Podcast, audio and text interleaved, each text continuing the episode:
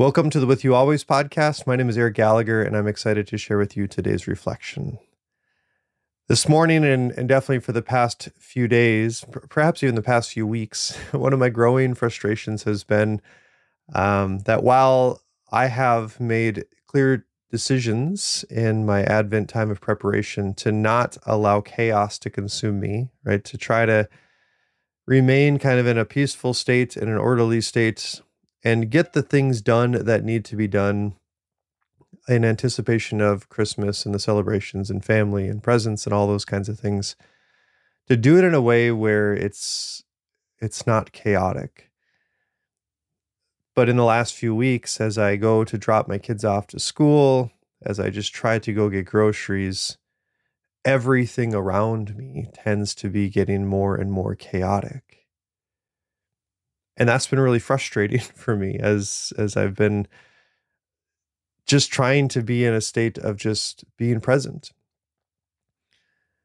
And this, what occurred to me this morning was I was, I, I recognize that in people's spiritual lives, as I've walked with people in their spiritual life, it seems that this is, tends to be what happens before incredible things happen to us.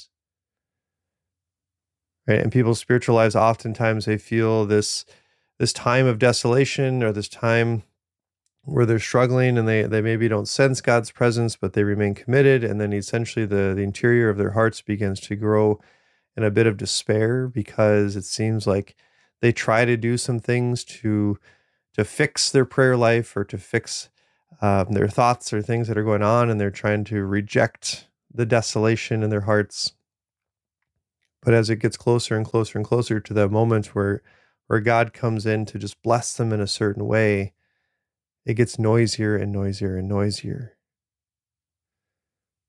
Almost as if it's intentional by God.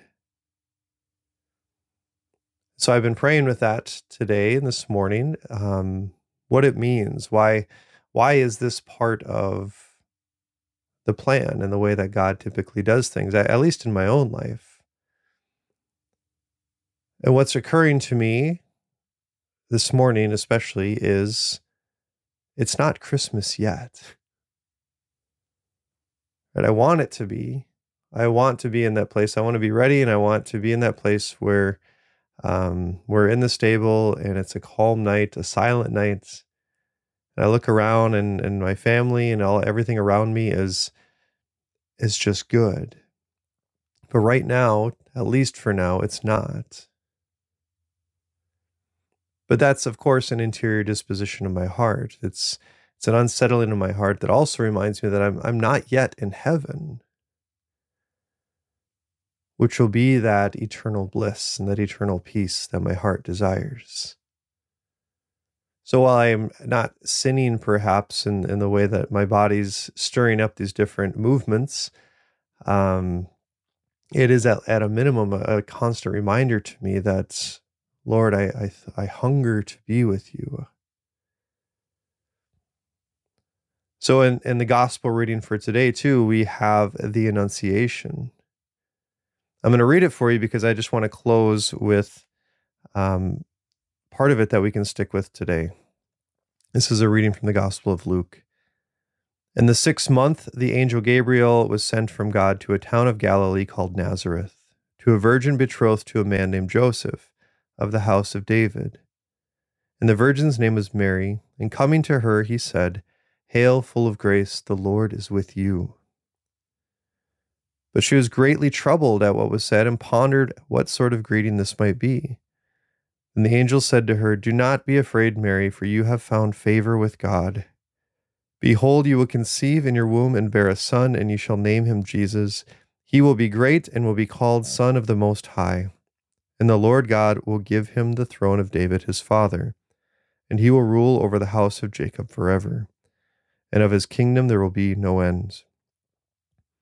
But Mary said to the angel, "How can this be, since I have no relations with a man?"